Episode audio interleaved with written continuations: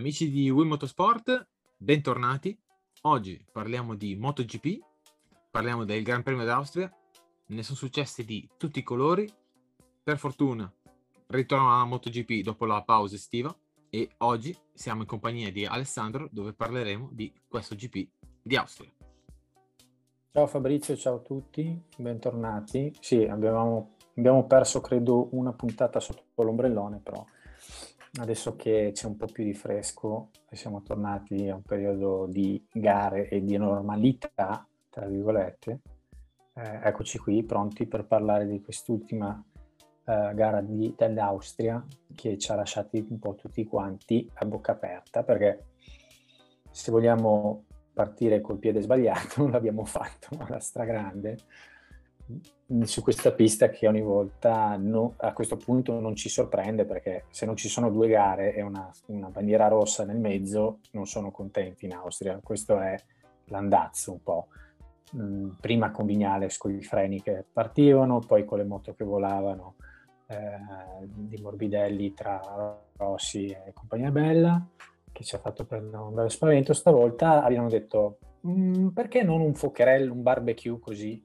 sempre la fatidica curva 2. Proprio Pedrosa, wild card, l'ha proprio portato lui. Esatto. Ha detto: non mi avete voluto? Eccovi qua, vi do una bella roba da gestire. Ed è andata bene, nel senso che per fortuna Salvadori se l'è cavata con molto spavento, credo, anche se non è dato da vedere, ed una contusione, fondamentalmente. No, la caviglia. Anche un'operazione, hanno dovuto operarlo. Ah, no. Quello me lo sono mi è sfuggito. No. Cosa. L'operazione l'ha fatta a Parma e comunque lo danno per di nuovo in pista per la gara di Silverstone. Ok. Vabbè, comunque questa è stata, diciamo, l'ennesima dimostrazione che quando c'è il gruppo e c'è una scivolata all'interno della pista non è una questione di sicurezza, è un po' una questione di fortuna, se vogliamo. È vero però che alcune piste ti portano ad avere questo genere di situazioni, cioè, va bene, sì. Esatto. Che sono portate ad avere questo risultato più frequentemente rispetto ad altre piste, se vogliamo. Una pista dove c'è uno scorrimento maggiore, se c'è una caduta o scivolata, la tendenza sarà quella di uscire dalla pista e non di rimanere dove sei caduto. Ovviamente una curva a gomito così, su una salita, io ci sono stato di persona su quel circuito lì, proprio in quella curva, e vi assicuro che è da sci alpino fondamentalmente, quindi arrivano veramente ad una velocità esorbitante sulla collina, arrivano a scollinare dall'altra parte, e sicuramente vedendola anche dal vivo soprattutto è una roba emozionante, un po' come immagino possa essere tipo il cavatappi o qualcosa del genere, dove c'è una situazione un po' estrema dovuto all'elevazione, ma ovviamente ti porta ad avere problemi quando hai questi bolidi che sfrecciano a 300 km/h, devono staccare in un nulla. Certo. Apro una piccola parentesi, perché parlavano appunto di Bagnaia e di come metteva di traverso la Ducati in curva 4, che sembrava quasi, nessuno l'ha detto, ma era Gary McCoy che faceva quelle robe lì, dove un po' indirizzava e spazzolava la moto, ma secondo me erano due cose completamente diverse, nel senso che Gary arrivava in staccata e la buttava dentro, no? Un po' di che poi tra l'altro era anche sponsor Red Bull, quella moto, sì, lì, con la Yamaha VCM, e poi con la Yamaha, esattamente, UCM, e usciva fuori, e quello è il bello, che usciva fuori in derapata, quindi praticamente faceva le curve di traverso come se fosse un drifter fondamentalmente, cosa ben diversa da quello che ha fatto questo scorso weekend Bagnaia, che è sempre ammirevole, perché molto, anche lui, come dice Valentino, ci ha provato gusto a fare questa cosa qua, perché è un po' una danza ma la sua era giocata non tanto sul motore, potenza motore, ma era giocata proprio sulla frenata e sul fatto che riuscisse a indirizzare la moto e a frenare in quella maniera un po' così sul fino del rasoio, che è spettacolare, però non c'entra, secondo me c'entra ben poco con Gary McCoy. Tutto rispetto per entrambi i piloti. Esatto. Diciamo detto che detto questo parliamo di delusione, no?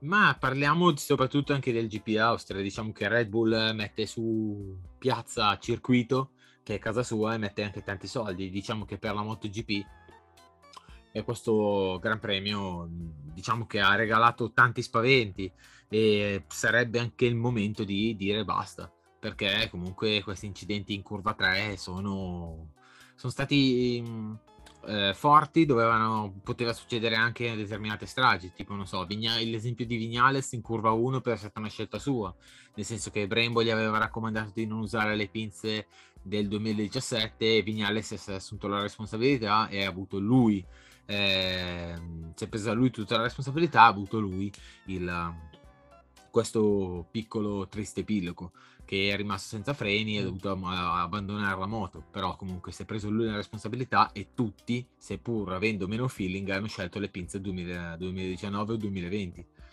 Invece quello che è successo in curva 3 con anche Zarco e Morbidelli è ancora più grave, perché comunque Zarco ha fatto una manovra abbastanza al limite, cioè di spostarsi in frenata e frenare appena passato Morbidelli senza lasciargli lo spazio, e Morbidelli non ha fatto niente che potesse fare che centrarlo. Quelle due curve sono comunicanti, perché si arriva da full gas a staccare ai 30 all'ora e quindi abbiamo avuto fortuna che non ha preso né Viñales e né Valentino. Abbiamo avuto fortuna, perché una moto avrebbe decapitato due persone, avrebbe sterminato un team intero ufficiale. Quello che è successo, esatto, quello che è successo a Pedrosa, diciamo che è paragonabile a quello che è successo anche quest'anno in Moto 3, o quello che è successo magari per dire a Simoncelli, che la moto è rimasta in pista. Salvadori è rimasto impallato dalle moto davanti e quando si sono aperte a ventaglio non ha fatto niente per prenderlo. Posso dire che comunque quest'anno in questa gara gli air fence, che sono stati inventati per gli anni passati, non ci sono più stati, anche l'anno scorso per gara 2 dell'Austria, che in protezione alla curva, perché le moto non potessero andare oltre, e caso vuole che comunque c'è stato un altro episodio, andrebbe rallentato. Altra cosa da aggiungere è che ovviamente i piloti stessi, quando sono tornati su questa pista la scorsa settimana, sono rimasti sorpresi del fatto che non ci fossero stati alcuni cambiamenti che poi erano stati promessi l'anno scorso che l'avrebbero fatti e tutte queste robe qua, visto i precedenti. E guarda caso non è che è successo un problema a curva 6, curva 7, curva 12 o quello che è successo, guarda caso proprio a quella curva lì, tra la 2 e la 3 si è di nuovo ripresentato lo stesso problema. E non è una sorpresa. Adesso mi chiedo, siccome è la prossima gara, cosa faremo? Cioè gli organizzatori staranno lì tutti quanti di nuovo a guardare e aspettare che succeda di nuovo qualcosa alla curva 3? E o faranno qualcosa? Purtroppo sì. Cosa aggiungono? Una chicane? E no! Aggiungiamo una chicane come nei rally con i coni? Mettiamo dentro i coni? Più che coni possono mettere un muro di gomme. Non so, cosa vogliono fare? Possono mettere un muro di gomme con gli air fence.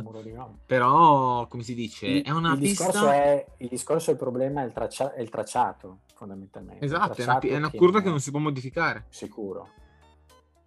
Mm-hmm. No, vabbè, la puoi modificare, KTM sì, è anche in grado di farlo, ovviamente non la puoi modificare un weekend per un altro, cioè l'aveva fatto l'anno scorso, esatto, in previsione di quest'anno, cosa che allora hanno promesso di fare qualcosa, non hanno detto cosa gli organizzatori, i piloti si aspettavano che ci fosse stata qualsiasi tipo di modifica, in realtà non hanno fatto assolutamente nulla, è rimasta tale e quale. Vabbè, questo era un po' il discorso iniziale che si voleva fare, però quando dico delusione, secondo me i grandi delusi sono ovviamente Ducati, KTM, anche, però di questo diciamo che la KTM ha un alibi. Ok, ma comunque rimani comunque deluso. Oh, assolutamente sì. Giocando un po' in casa e non puoi dire di essere contento. E del nostro Vignalone, perché tanto lui fa sempre risultare sempre di più. Lui è sempre nei premi, Vignalone. E quindi l'aggiungo alla lista dei delusi del weekend.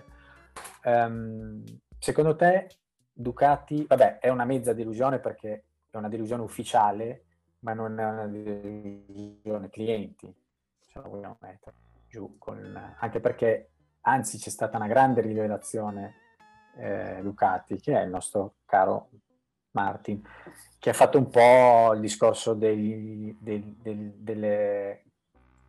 che vogliamo fare per quanto riguarda anche gli olimpionici, che fa questo grande ritorno dopo un infortunio. Quindi il nostro Martin ha fatto la stessa cosa, cioè è uscito un po' dai preferiti per via dell'infortunio che ha subito in Portogallo, e poi rientra alla grande e fa questo pole e vittoria di grande, dimostrando addirittura non solo maturità ma anche di dominare, perché non è che si è fatto sorpassare, non ha dovuto lottare. Ha dovuto lottare un po' col cronometro, fondamentalmente. Io direi grande delusione Ducati. Aggiungerei grandissima delusione Ducati. Perché? Bagnaia, mettiamoci anche dentro la gomma fallata di Michelin, che non trazionava così. Non è riuscito a farle la gara che voleva. Mm-hmm. Miller, che era avanti, comunque che era in lotta per comunque per il podio, era in quarta posizione. Sì, ma hai visto come è entrato è entrato completamente fuori traiettoria. È normale che lo starto si chiuda. Quindi grandissima delusione, perché comunque stava andando come un pazzo, credo, non so. Esatto, era quasi come se lo volesse fare quella caduta, un po' come quando uno dice vediamo quanto riesco a piegare in questa curva prima di andare a finire per terra. Sì, piegare ma in traiettoria. E Miller era palesemente fuori, era fuori traiettoria, proprio mancato il punto di corda, il punto d'ingresso, scusate. E quindi anche Zarco è un altro assente, perché comunque tra Zarco e Martin, che per esperienza Zarco, però comunque Martin dopo la curva dopo l'incidente di Portimao, chi avrebbe detto che sarebbe tornato e sarebbe stato così forte da rookie dell'anno? È un po' come quelle storie che vai a vedere in televisione dopo un anno, che dicono guarda cosa è successo a questo personaggio, è riuscito a rientrare dopo un periodo di sfortuna pesante, con tanto di infortunio che sembrava ormai compromesso l'annata, invece... curioso di vedere e speranzoso di vederlo bene nel prossimo weekend. Insomma, mi aspetto che a questo punto lui sia il favorito, no? Non tanto Oliveira, che invece è l'altro grande deluso.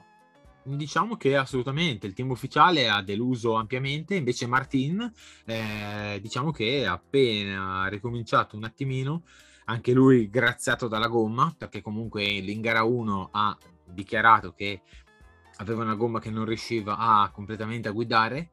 In gara 2 invece ha scelto un'altra gomma sempre paritaria, cioè vuol dire la media, e praticamente ha costruito la sua vittoria. Aveva una moto come quella delle prove, che faceva esattamente quello che voleva lui, e praticamente il talento non si compra. Se diciamo che hai tutti gli elementi a posto, Martina ha solo confermato quello che ha costruito negli anni. Ha vinto un titolo in Moto3, ha lottato contro Alex Marquez, che aveva una Calex con una KTM. L'anno scorso è arrivando a pochi punti, meno di 5, forse 4 punti. L'anno dopo era in lotta per il titolo con Marco Bezzecchi per la Moto2 e purtroppo il Covid l'ha tolto di mezzo. E poi è arrivato MotoGP. Diciamo che Ducati, Gigi Dall'Igna ci hanno visto giusto che Martin era in direzione KTM e hanno visto giusto di strapparlo anche pagando una penale.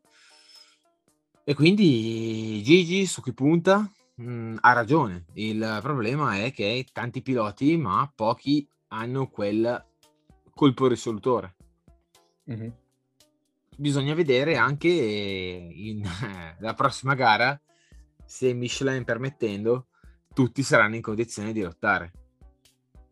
È molto importante. Uno che ha lottato e si è visto molto nel weekend è Quartararo, che come al solito tira fuori le unghie quando servono e cioè un terzo posto credo che per lui è come se avesse vinto. Ma Quartararo ha lottato come un leone e assolutamente è un'ottima osservazione, soprattutto per la moto che guida, perché Yamaha ha sempre avuto un gap di almeno 20 km/h su questa pista, dove praticamente il punto più vicino dove potessero essere era la griglia di partenza, perché appena la gara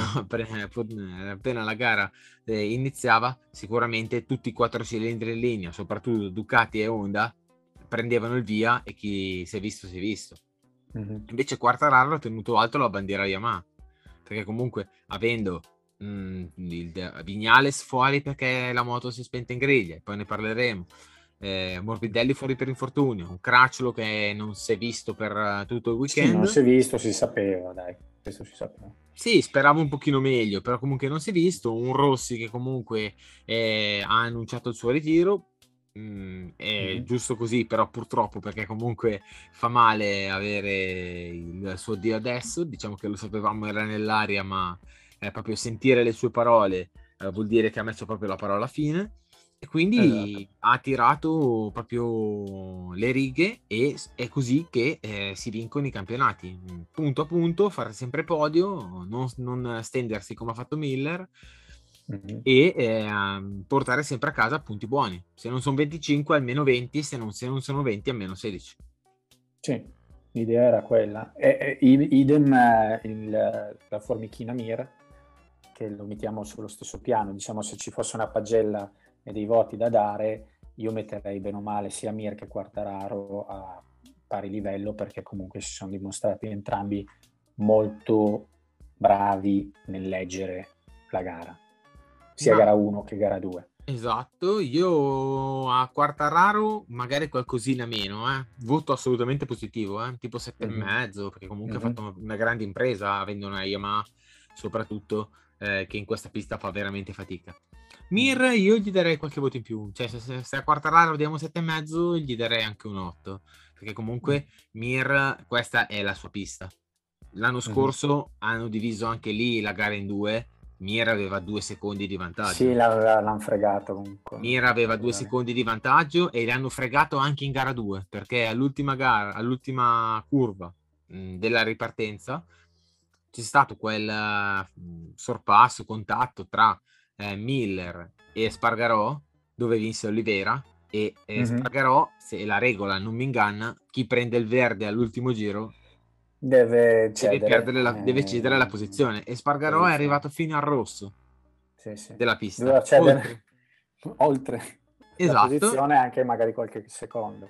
Esatto, e come capita in MotoGP, Spargarò magicamente nella KTM, sulla pista KTM, che è arrivata oltre il verde sul rosso, è rimasto sul podio, quindi doppia fregatura. Quindi me lo aspettavo, soprattutto anche i primi giri di Mir sono stati belli tosti, belli tesi, con questa che uno che non si intimidisce a sportellate con Marquez, appunto. Quindi quando tu hai detto la partenza dei quattro cilindri a differenza della Ducati e in questo caso della Honda, come l'hai detto, ho avuto l'abbaglio, il flash di queste 2 riprese viste on board di Marquez, che arriva come se giocasse a bowling.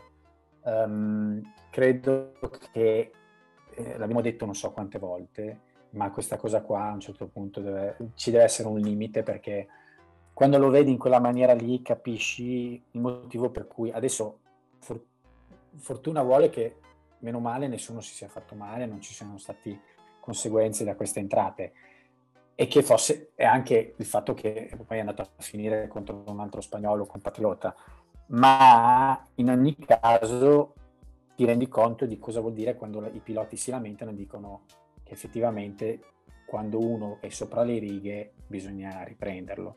Marquez in questo caso mi spiace per lui, ma va ripreso, perché no, comunque non può fare così, e gli è andata liscia, e poi partono gara 2 e fa l'ennesima cosa, cioè due volte.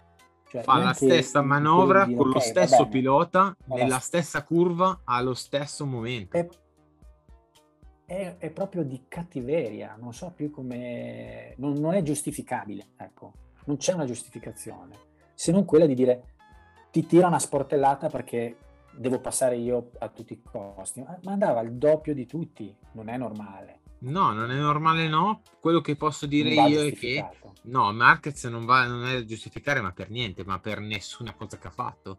Se dobbiamo andare indietro, io mi ricordo anche, per dirti, non ha rispetto dell'avversario Marquez, che purtroppo il campione che è, esatto, lo ridimensiona, perché comunque Marquez, esatto, è uno che è arrivato a 8 mondiali, quindi vuol dire che bisogna riconoscere, esatto, il proprio valore, lui, e bisogna proprio inchinarsi cappello e inchinarsi davanti a lui, classe. Ma quanto è fuori classe è anche stronzo, questo è poco, ma esatto, io mi ricordo nel 2012 nel 2012 a Phillip Island, quando finite le prove lui ha continuato a tirare, ha preso proprio in pieno un altro pilota, demolendo moto e tutto quanto, e è una cosa inaccettabile, perché comunque va bene che sei spagnolo, va bene che sei il riferimento della categoria, o meglio lo era, perché adesso lo eri, perché comunque dalle sue ultime bisogna vedere se anche lui si è ridimensionato con le dichiarazioni, perché effettivamente è tornato un po' coi piedi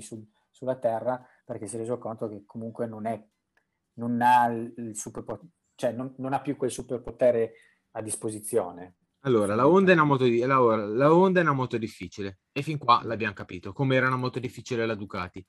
Marquez è un extraterrestre, perché comunque anche se è con un braccio e mezzo fa la differenza, però tutti quelli che hanno subito un'operazione all'omero o un incidente all'omero, c'è chi ha smesso perché non si è più sentito competitivo. Marquez ci vuole provare, ma non è più quello di prima, sì, purtroppo se ne è reso conto. Esatto, però Marquez non è la prima volta che sbaglia così, perché comunque è recidivo, perché comunque avendo scontri con Valentino anche in pista, con varie vicissitudini, come anche quella tutte successe nel 2015, più la gara di Sepang dove ha toccato veramente il fondo, però comunque c'è una recidività con Espargaró, perché nel 2018 a Termas de Riondo, se te la ricordi, dove andava il triplo di tutti, nel passare alla penultima curva, quando veramente proprio ha centrato Espargaró, dove praticamente l'ha spostato, gli ha dato un urto talmente forte che l'ha spostato. Espargaró di che nazionalità è? Spagnolo. E perché fare due pesi e due misure? Non è giusto. Sì, sì, no, lui ovviamente non guarda in faccia a nessuno. Questo esatto. È un po' un peccato, perché comunque poi fa dichiarazioni, dice cose riguardo a Valentino, al ritiro e tutte queste cose qua che possono anche far piacere alla gente, dice che bravo, che comunque riconosce, ben venga, cioè ci mancherebbe altro, voglio dire, vorrei vedere chi non è in grado di riconoscere le levature, il comportamento di Valentino nonostante tutte le vicissitudini. Marquez non l'ha ricordato rispetto a uno come Marquez, che invece cioè, mi spiace per lui, ma dimostra di non essere, magari è superlativo sulla moto, ma lì si ferma, nel senso che poi sceso dalla moto non è proprio il massimo della vita, cioè si è dimostrato fuori... di dire una cosa e di farne un'altra, cioè hai capito? Lo aggiungerei nella lista dei delusi, è morta lì, nel senso che speriamo che non si ripeti più, anche se so già che si ripeterà ancora assolutamente, perché comunque sì, ci sarà di nuovo un altro episodio e saremo qui di nuovo a parlare del fatto che lui non ha dato, cioè che ha trattato di nuovo i suoi colleghi come se fossero, hai capito, di birilli. Esatto, e però c'è gente tipo le nuove leve tipo Mir o Quartararo che non hanno timore, cioè quando si buttano dentro che tutti i piloti, comunque Marquez comunque fa paura, perché Marquez è fortissimo, dal suo rientro hanno tutti i piloti un occhio di riguardo, perché comunque bisogna anche stare attenti ai contatti con Marquez, perché comunque è il braccio e quindi bisogna non andare un po' troppo cattivi. Però comunque Espargaró e Mir si sono dimostrati che per loro, cioè soprattutto Mir, gli ha fatto capire subito, soprattutto a Portimao dove c'è stata la prima sportellatina, di prova. Sì, perché comunque gli ho detto: ragazzo, sei rientrato, benvenuto, io sono il campione del mondo. Esatto. Mettiamo i puntini sulle di Suzuki. Di Suzuki, che comunque è tornata veramente competitiva e ha portato anche l'abbassatore. Ha portato l'abbassatore 1.0, no, chiamiamolo, non è neanche 1.0, è proprio 0.5, cioè speriamo che nel prossimo weekend ci sia già una versione 1.0 o 1.1, perché fa un po' paura, nel senso che quando lo inseriscono, se lo trovano, perché molte volte non lo stanno ancora cercando a volte. Ce l'ha fatto notare Reggiani, che spostamento del capo da destra a sinistra per dire ma è la leva che c'è qui sotto, controlliamo, riescono a inserirlo. Quando riescono a inserirlo è abbastanza drastico, nel senso che ovviamente non è raffinato come quello che possiamo vedere sulle altre moto, soprattutto sulla Ducati, che è stata la prima, che è stata quella ad averlo ingegnato. Funziona perché l'abbiamo già visto in passato che funziona. Quanto abbia dato di rendimento in più alla Suzuki è secondo me è un po' prematuro dirlo. L'abbiamo visto in un weekend, in una versione buttata lì. Quindi è vero. Aspettiamo a urlare al miglioramento Suzuki, al miracolo. Aspettiamo un paio di gran premi. Aspettiamo che Brivio faccia il suo passaggio nei box, che saluta tutti quanti, se ne va di nuovo in Formula 1 dove sta benissimo. E poi vedremo, cioè i risultati si misurano, a mio avviso, alla distanza e non nel breve periodo. Certo, però comunque bisogna riconoscere che la Suzuki ha fatto un salto in avanti. Ok, la pista di Mir si trova bene, la Suzuki qui ha motore, tutto quanto è, però comunque Rins non è caduto. Rins non è caduto, però c'è Rins per prendere i tempi. Ultimamente bisogna usare il calendario nel confronto a Mir. Però bisogna quello che salta all'occhio è vedere Mir così combattivo, una Suzuki competitiva, e comunque Martin che andava veramente forte, Mir non ha perso terreno, è sempre rimasto molto vicino. Sì, ha finito con 14 roti secondi, 15 credo su Martin, quindi abbastanza ravvicinato se andiamo a guardare. Comunque in ogni caso è già il risultato che è arrivato in fondo, anche lui aveva un infortunio prima della pausa estiva da considerare, quindi diciamo che è tornato, cioè, e questa è la cosa più importante. L'altra cosa da valutare rispetto a KTM è che, guarda caso, chi ha beccato le gomme fallate sono state appunto i padroni di casa, Ducati, KTM. Ecco, vogliamo dire che è una casualità? È un colpo di sfortuna? Che cosa allora, devo dire? Cioè, tu mi hai mandato la foto che non avevo visto. La gomma di Oliveira fa paura. La gomma anteriore di Oliveira, che non ho mai visto un blistering del genere. Cioè, ho visto un blistering composto in passato, dove appunto si vedono le bolle, in questo caso proprio pezzi mancanti di gomma, dove è già tanto che non sia scoppiata fondamentalmente. Allora, partendo da capo, allora, che l'abbiano fatta apposta, ti dico subito no. No. Non, no, Però uno, uno che pensa male pensa subito, ah, questo è... Certo, ma congiura, se uno pensa male, pensa male già da quando Valentino con la famosa gommina, però per favore limitiamoci a guardare questo, perché sennò non riusciamo più, perché la gommina non è mai esistita. C'era un trasferimento di dati dove la Michelin prendeva i dati del venerdì, c'era la possibilità di creare una gomma in base ai dati, e nella notte la Michelin poteva portare i camion con delle gomme apposite a quel circuito con determinate mescole per portare le gomme sul tracciato derivate proprio per la gara della domenica. Questo mi va bene per un discorso del sabato con la qualifica, la chewing gum. Poi la Bridgestone si è messa di traverso dicendo che comunque il vantaggio era troppo, fare delle gomme apposite per così, e quindi si è anche placata questa storia della gommina portata la domenica. Però non è che la davano solo a Valentino, ce l'avevano tutti i piloti Michelin che volevano correre con quella gomma. Poi chi valorizza di più, chi valorizza di meno. KTM ha bisogno di una gomma che è stata tolta, il profilo S3, quella gomma dell'anno scorso, estremamente dura. La KTM si è visto, ha corso con la gomma hard, la più dura nella lista delle gomme, e ha portato il blistering su 2 punti della gomma, neanche su uno.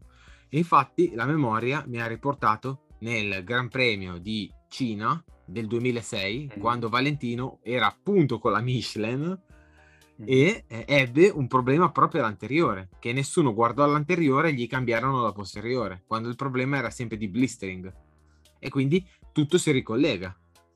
Il blistering praticamente è quando c'è un surriscaldamento della mescola della temperatura interna che va a far staccare pezzi della gomma superiore tra i vari strati, esatto, del profilo, che ha riportato tutto quello che si sente in Formula 1. Parlano di blistering, graining, e pensavamo di esserne usciti dalla Formula 1, invece siamo rientrati a gamba tesa, che la moto della MotoGP di blistering non si è quasi mai sentito, sì, si sente magari. Guarda, parlando di questa cosa qua mi stai facendo venire in mente che ti ricordi tutti gli anni di Chattering, che non se ne poteva più. Il Chattering ormai è inesistente, quasi scomparso. Si sente forse in Moto2, è sparito. Sì, ma che fine ha fatto il Chattering? Sarebbe da fare una puntata solo sul Chattering, mi sa, che non è un'app del telefono. No, assolutamente. Il Chattering è quando c'è troppo grip che la gomma mette in crisi il telaio. Secondo me era molto sul fatto del telaio in carbonio. No, ce l'avevano anche in 500 il Chattering. Anche in 500, sì. Biagi parlava però solo di Chattering. Esatto. Era tipo la sua scusa di riferimento era il Chattering. Che gomme c'erano in 500? Michelin, esattamente. Vabbè, diamo la colpa a Michelin. E direi che parliamo un po' di Viñales con l'Aprilia, dai. Cosa possiamo Viñales dire? È a giorni la sua firma e sembra addirittura d'arrivo, quindi mettiamo fine alla telenovelas. Quest'anno di sabbatico proprio non lo vuole prendere, stanno di vacanza, non c'è. Eh no, se no dopo i pannolini, il latte per la bambina, come fa, povera bambina, ha bisogno di uno stipendio, ragazza. Ti dico, a me un po' dispiace perché speravo un po' nella vecchia guardia e un ritorno del caro Dovi. Però evidentemente non sarà da fare. Dovizioso evidentemente non ha voglia di rientrare, non se la sente. Comunque, parlando di vecchia guardia, si è visto che i vecchi leoni quando tornano a ruggire sono sempre in formissima. Pedrosa è rientrato.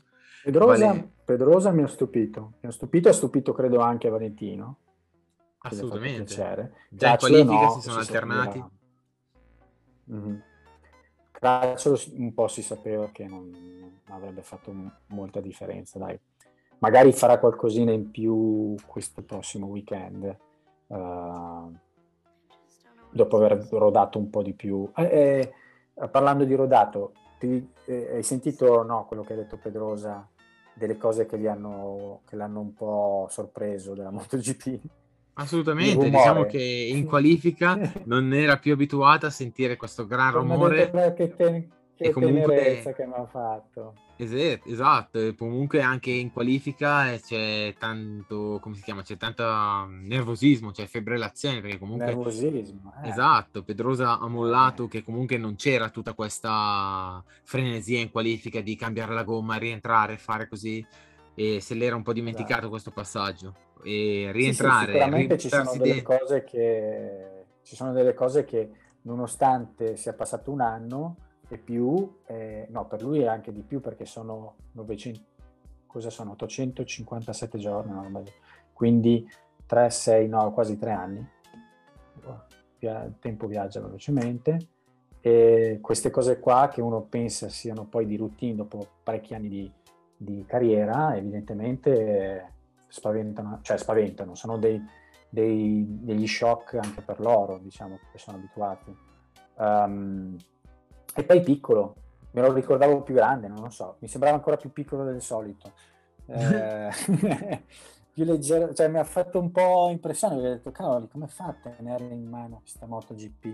Evidentemente quell'abitudine lì non l'ha persa, riesce a tenere tutti i cavalli in mano. Pedrosa è estremamente piccolo, ma ha una classe e una pulizia di guida, poi il suo trick, che ha inventato uno stile, Pedrosa è unico. Formidabile, quindi grande applauso al caro Dan, che vedremo di nuovo anche questo weekend, no? E chi non sappiamo prenderà il posto di Salvadori è l'ignoto rider, che a questo punto diamo per scontato che il box sarà vuoto, perché non sono stati fatti annunci almeno. Da stamattina io non ho visto nessun tipo di annuncio da parte di Aprilia nella sostituzione di Salvadori. Ci starebbe un Dovizioso, buttiamola lì, però. Ecco, ci sarebbe un Dovizioso, e diciamo che sarebbe bellissimo, perché comunque Dovizioso rientrerebbe dove ha vinto l'ultima volta. Cioè, sarebbe... a me sembra una roba quasi illogico non farlo, però ci devono essere delle dinamiche che... sconosciute a noi normali mortali. Tolto Dovizioso gli rimane Baiocco della tessera Ducati, che comunque tessera Aprilia, che ha corso comunque anche con Ducati tutto quanto, in Superbike, Superstock e tutto quanto, però vabbè, per fare ultimo non penso che gli serva. No, non niente, sicuramente tanto vale. Non so. Se chiediamo a 10 persone diverse, se chiediamo a 10 persone diverse se vogliono dove in pista, penso che non... Guarda, indovino io per loro la risposta, ti direbbero di sì. Esatto. Altro giallo, direi, è benzina Petronas. Quindi c'era... Mi ricordo che settimana scorsa se ne parlava un po' sui vari media, il fatto che Petronas avrebbe portato delle migliorie, tra cui la benzina famigerata, la benzina che dà più prestazioni. Esatto. Ci sono state queste prestazioni?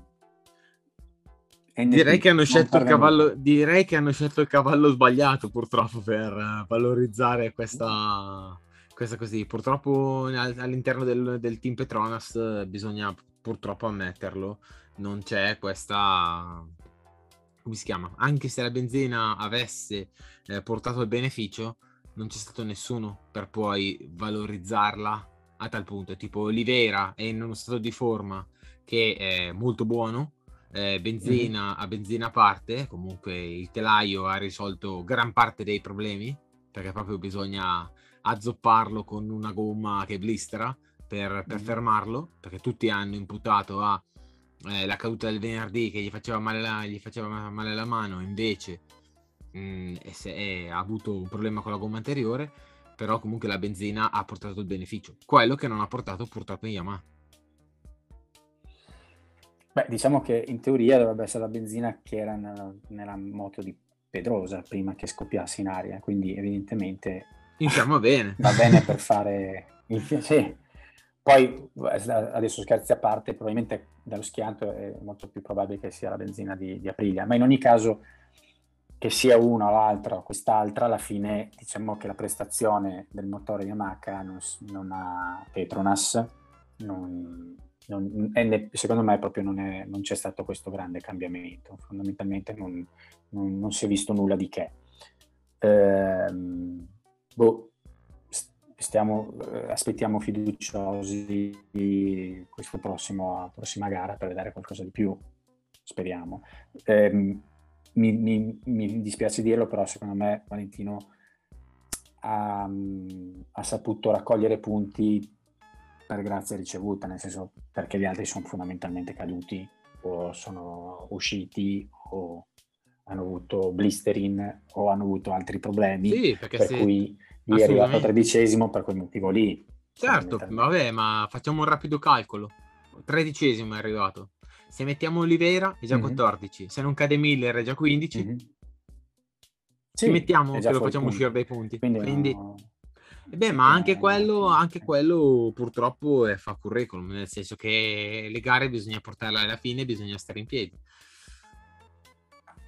C'è da dire che è arrivato a ridosso di Bagnaia, che era 21 secondi da Martin, e Valentino è arrivato a 26,2, quindi diciamo 5 secondi da Bagnaia a fine gara. Questo gli rende un'ora, però ovviamente Bagnaia in una situazione oltraggiosa. Esatto, diciamo che molti dicono che avrebbe vinto se non ci fosse stata la bandiera rossa. Bagnaia si portava a casa.